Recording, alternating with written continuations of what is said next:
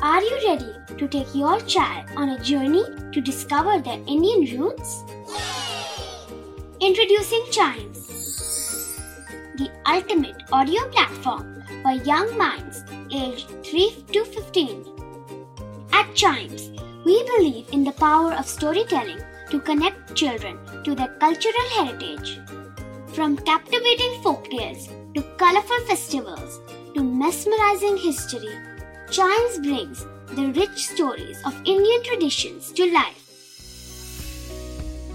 So connect your child to their Indian roots with us. Download the app today and start the journey.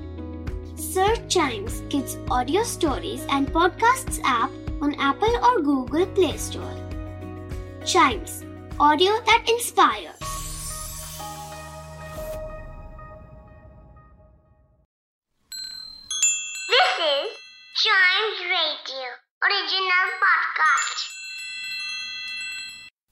Mughal बादशाह अकबर और उनके नवरतन बीरबल के किस्से काफ़ी मशहूर हैं।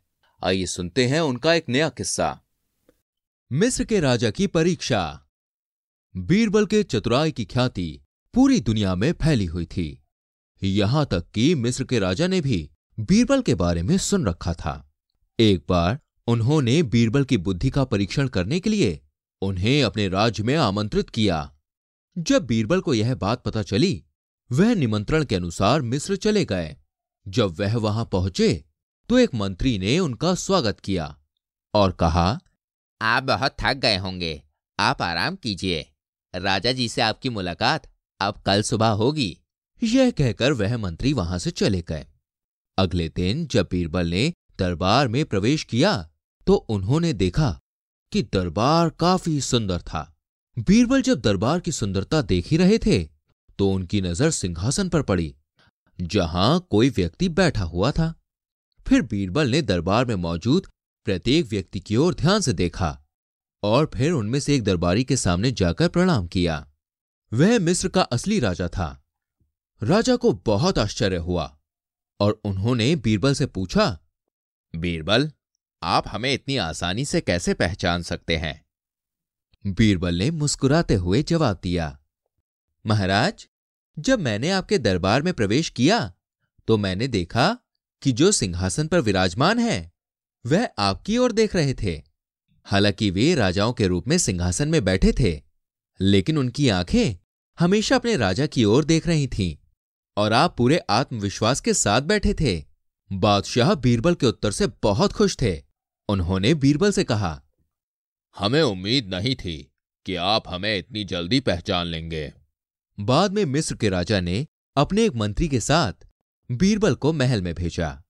मंत्री ने बीरबल को महल दिखाया और अंत में उसने एक शौचालय भी दिखाया।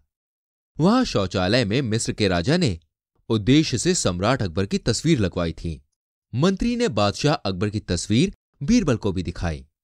इसे देखते हुए बीरबल ने तुरंत टिप्पणी की वाह, आपने बादशाह अकबर की तस्वीर को बिल्कुल सही जगह पर लगाया है।